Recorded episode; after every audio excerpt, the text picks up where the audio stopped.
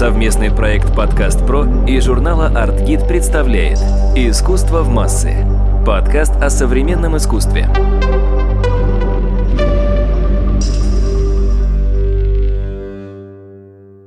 Здравствуйте, с вами снова Мария Кравцова, главный редактор издания по искусству «Артгид» и ведущая подкаста «Искусство в массы». В нашей студии сегодня заместитель декана факультета управления социокультурными проектами Московской высшей школы социальных и экономических наук или просто Шанинки Ольга Карпова. И говорить мы будем о силе культуры. Ольга, здравствуйте. Добрый день. В нашей стране существует стойкий стереотип, согласно которому культура является слабой, дотационной сферой. Проще говоря, она ничего не зарабатывает, а только тратит, поэтому многие считают культуру абсолютно бесполезной и не оправдывающей своего существования. Но в последний год этот стереотип начал разрушаться. Специалисты говорят о том, что дело обстоит ровно наоборот, и культура является эффективным инструментом социального и даже экономического развития современных городов. О том, насколько может быть значима культура для будущего России, в частности, рассказывает сделанное Шаненкой совместно с фондом Потанина исследование, которое называется «Российские региональные столицы. Развитие, основанное на культуре». В свое время оно произвело на меня огромное впечатление, поэтому я всем советую ознакомиться с его краткими выводами на сайте фонда Потанина. Ольга, мой первый вопрос. Как и когда произошло это перекодирование, и мы начали возлагать такие огромные надежды именно на культуру? Отвечая на первую реплику, я бы даже ее, наверное, усилил не только в нашей стране. В принципе, во всем мире было принято считать, что культура – это что-то, что может финансироваться по остаточному принципу когда мы уже удовлетворили все свои основные нужды. Но действительно, последние лет 30 мы видим довольно серьезную трансформацию отношений к культуре. Начинаем говорить о роли культуры в развитии городов и территорий, причем говорить достаточно серьезно. Появляются целые научные концепции, появляются специальные стратегические подходы, которые определяют политику отдельных городов, отдельных стран в отношении культуры, которые так и называются стратегии развития, основанные на культуре. Но понятно совершенно, что, как любая такая моноконцепция, она является определенным допущением. Мы не можем сказать, что теперь города э, или территории развиваются только за счет культуры. Это совсем не так. Мы говорим о том, что культура сегодня может стать тем вдохновителем и новым ресурсом, который становится таким важным толчком для экономического и социального развития. Как это происходит? Потому что теоретически я могу это себе представить, но можно ли привести какие-то примеры? Как культура может стать, э, например, экономическим драйвером? Ну, например, сегодня очень активно подсчитывают вклад культуры и культурной экономики в экономику в целом страны или территории по разным системам подсчета в разных, естественно, странах, там, где действительно есть такая статистика и можно эти цифры получить, считается, что, например, вклад креативных и культурных индустрий может составлять от 11 до 13 процентов уже странового ВВП, а эта цифра, согласитесь, уже довольно существенная. Конечно, вот такая роль, новая роль культуры или экономики, культурной экономики знаний – и построенной на новых типах символического ресурса, она характерна для развитых стран, не для стран, которые базируют свою экономику прежде всего на сырьевых отраслях, но при этом новые нормы и стандарты качества жизни, которые так или иначе все равно транслируются вот с этого так называемого глобального севера, да, из развитых стран, они начинают доходить до самых дальних уголков планеты вот эту норму доступа к определенным культурным ценностям, которая формируется все-таки в развитых странах, мы сегодня ожидаем увидеть и в Австралии, и в Новой Зеландии, и в Африке, и в Южной Азии, в самых разных уголках планеты. Это означает, что требования к тому, как развивается инфраструктура культуры в этих разных местах, подрастают. Ольга, не могли бы вы привести конкретный пример, причем конкретный пример российский, о том, как работают эти механизмы? Ну, например, возьмем Великий Новгород. Региональная столица, город небольшой по количеству населения. Но сейчас совершенно очевидно, что вот именно город, я имею в виду не регион, но город, его экономика, строится, конечно, вокруг культуры. Потому что это очень известный исторический центр, там великолепный музей, огромное количество потрясающих памятников раннего средневековья. И, конечно, это место очень привлекательно для того, чтобы туда приехать и провести какое-то время. Кто-то приезжает на один день, кто-то приезжает на несколько дней, кто-то на большее количество времени, но суть в том, что мотивация к посещению Новгорода Великого сегодня, конечно, культурная мотивация.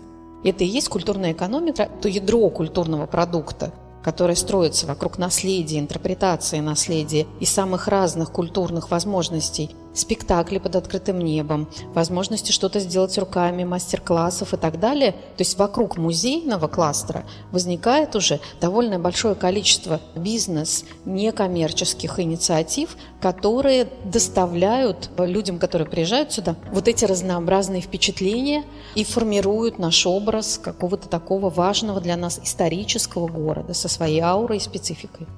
Но это скорее редкий пример, потому что таких городов, как Новгород или Суздаль, в России не очень много. Российские города – это бесконечное вот это вот так называемое индустриальное наследие, часто не очень визуально привлекательное, с большим количеством тех же самых социальных проблем. Может ли культурная экономика работать в типичном российском городе? Конечно, может, если мы говорим именно о культурной экономике, потому что культура сегодня понимается достаточно широко. То есть это не только балет, музеи художественные, например, и прекрасные театральные постановки. Культура сегодня понимается фактически как образ жизни и самые разные проявления образа жизни, в том числе какое-то кафе, которое предлагает блюда локальной кухни. Мы видим этот новый тренд, когда гастрономия становится тоже очень важным магнитом притяжения, например, туристов и развития культурного туризма в определенных городах. Начиная с 2017 года фонд Потанина и Шаненко исследуют российские региональные столицы, пытаясь понять, в каких из них культура может стать драйвером развития экономики и социальной сферы. И у меня в связи с этим два вопроса. Первый. Какие выводы уже сделаны благодаря этому исследованию? И второй. Получило ли оно внимание не только со стороны научной элиты, университетских исследователей, но и со стороны региональных властей? Мы говорим сегодня о том, что начинаем переосмыслять наследие XX века – и многие города сегодня довольно успешно вступают вот на этот путь формирования своего бренда и культурной привлекательности вокруг наследия, в том числе индустриального. Ну, например, Екатеринбург, который большой город, больше, чем миллионник, который по праву сегодня претендует на право такой реальной культурной столицы современной российской. И он выстраивает прежде всего свое культурное предложение и культурную экономику как раз вокруг индустриального наследия и наследия XX века. То есть то, что есть у территории, то и может быть вовлечено в культурную экономику. Здесь главное понять и найти вот эту свою идентичность и свою, скажем так, главную тему. Должна сказать, что первое исследование, которое мы делали, оно, во-первых, было экспертным, то есть мы не замеряли никакую конкретную цифру, например, да, то есть мы не смотрели экономику, мы сознательно проводили такие серьезные глубинные интервью с представителями не только профессионального сообщества, но и с представителями самых разных групп внутри города, которые представляют бизнес, которые представляют власть, которые представляют независимый сектор для того, чтобы понять вот такое как бы их экспертное мнение о том, что сейчас реально происходит в городе, какие есть проблемы, какие есть прорывные точки развития. Поэтому у нас не было специальной задачи каким-то образом повлиять на то, как происходит управление в масштабе города или управление культурой города. Тем более, что у нас не было как такового публичного отчета, такого серьезного, который можно было бы сделать предметом дискуссии, чтобы он мог повлиять на вот то, каким образом практикуется сегодня управление культурой в масштабе городов. Второй этап исследования, он будет более публичным, но сейчас еще рано про это говорить, потому что мы как раз находимся в завершающей стадии, и, собственно, вот этот публичный отчет мы не публиковали. Сложно говорить о влиянии такого исследования, неважно, оно академическое или более прикладное, на конкретные практики, потому что это влияние обычно опосредовано.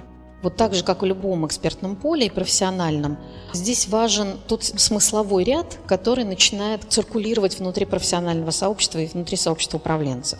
То, что какое-то изменение в управленческих практиках происходит, это видно. Это видно даже на динамике изменений, которые произошли между 2017 годом и 2021, то есть между двумя этапами нашего исследования.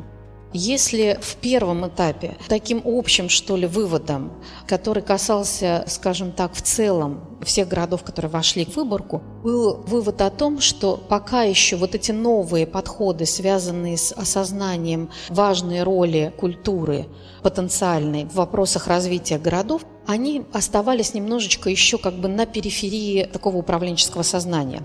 То есть многие люди, которые работали в сфере управления, признавали это, они демонстрировали свою осведомленность об этих подходах, но понимание того, что их надо каким-то образом применять на практике и как это можно было сделать, еще, скорее всего, не было. Я не могу сейчас даже вспомнить, наверное, вот так определенно ни одного города, который бы сознательно реализовывал какую-то не только осмысленную, но и вербализованную стратегию развития городов через культуру. А сейчас, как мне кажется, да, такие города появились. Это связано отчасти с тем, что очень сильно и федеральная повестка изменилась, и сегодня на федеральном уровне внимание к культуре существенным образом усилилось, и даже к такой, опять же, новой сфере культурной жизни, которую принято называть там креативной индустрией или культурной индустрией, то, что казалось, опять же, атрибутом скорее богатой жизни и, во-вторых, тем, что интересно довольно узкому кругу там интеллектуалов и людей, вовлеченных вот в эту именно сферу. Сегодня стало понятно, что культурные и креативные индустрии, то есть те индустрии, которые живут немножечко уже на расстоянии вытянутой руки от непосредственно того процесса созидания наследия и культуры, которая передается потом из поколения в поколение, стало ясно, что этот процесс культурного производства работы со смыслами, он начинает очень серьезно влиять на разные новые сферы так называемой экономики услуг и тех практик, которые на самом деле работают на воспроизводство и развитие современного человека. Мы много говорим про антропоцентричность. Действительно, если мы посмотрим на современные подходы, то вся экономика, такая уже 21 века экономика будущего, она фактически выстраивается вокруг потребностей воспроизводства и развития конкретных людей.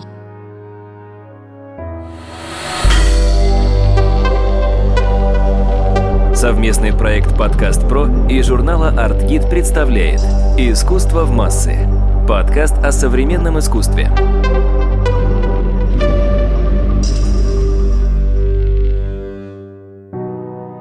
Я в последнее время слышу два словосочетания они сейчас очень популярны, но мне кажется, что хорошо бы было, если вы объяснили их значение как можно более простым языком. Первое – это креативная индустрия, вы уже произнесли это словосочетание. И второе – культурное предпринимательство. Что это такое и что стоит за этими неологизмами, по сути? Да, это, пожалуй, неологизмы, но, в общем, уже в профессиональном сообществе они, конечно, лет 20 обсуждаются. Вообще понимание того, что культурные практики и так называемые творческие практики креативные практики и индустрии начинают занимать все большее место в нашей с вами жизни, они связаны прежде всего с попыткой переосмыслить и роль культуры в так называемой новой экономике. Мы говорим, что новая экономика строится на символических ресурсах. Это экономика знаний, экономика инноваций.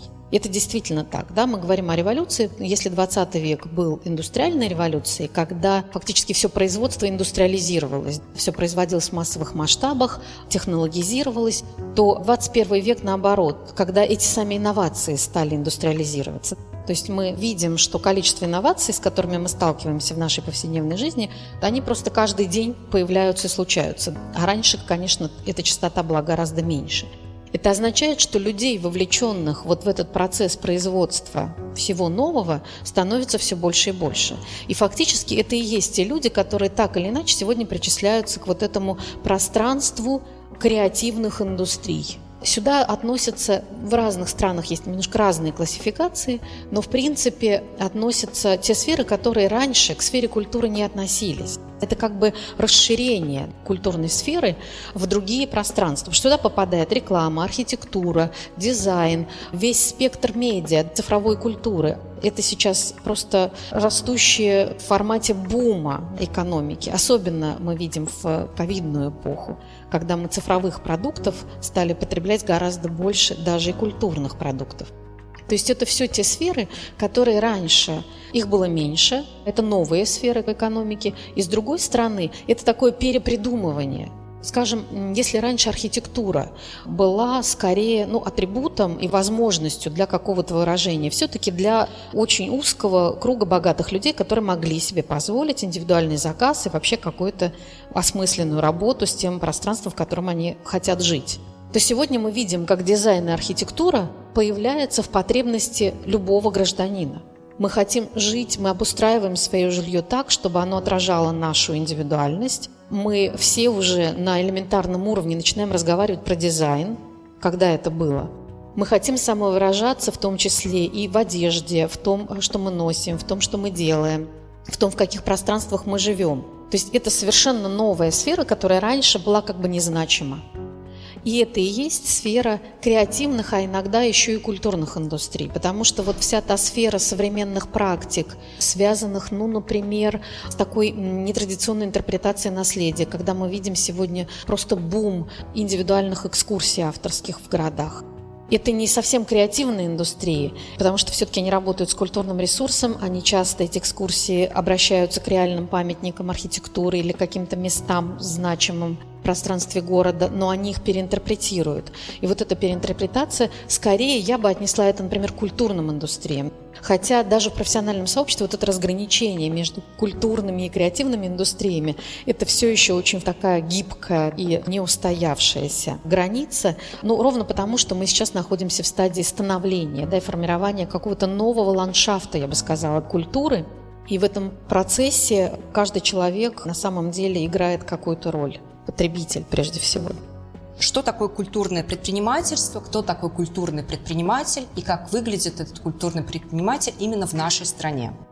Очень люблю этот термин и очень люблю людей, которые занимаются культурным предпринимательством. Вообще у нас есть такое предубеждение, что культурный предприниматель – это обязательно такой бизнесмен, который ориентирован на зарабатывание денег, получение прибыли и так далее. Но на самом деле это не так понятие культурного предпринимательства, оно имеет два важных компонента. Первый компонент связан, собственно, с самой позицией предпринимательства. Оно предполагает, что человек создает что-то новое и несет ответственность за это. То есть он относится к этому как к некоторому новому делу и, да, действительно, как к своему бизнесу. То есть он не ждет, что его деятельность будет каким-то образом датироваться, хотя это тоже допускается в моделях культурного предпринимательства. Но сам факт, что вот эта деятельность воспринимается как деятельность инновационная и предпринимательская со всей долей ответственности за то, что человек делает. Вторая часть этого понятия связана с культурой. Вокруг чего? Что является предметом моего предпринимательства? А предметом является культура – культура, какие-то символические ресурсы, то есть по поводу чего я что-то предпринимаю. Фактически это люди или организации, или институции даже, которые создают некоторый новый культурный продукт. И это очень важная на самом деле зона, потому что мы сегодня говорим, что Россия находится на этапе такой культурной трансформации. Постсоветский период, он довольно длинный, и он только-только вот заканчивается, как нам кажется. То есть мы наконец-то смогли за эти годы, вот за 30 лет, что нормально как раз, время одного поколения, мы стали перестраиваться с вот с такой как бы советской, доставшейся нам наследство, инфраструктуры, культуры, где государство было фактически единственным субъектом, который отвечал за культуру и за наследие и определял правила игры и финансировал культурную деятельность.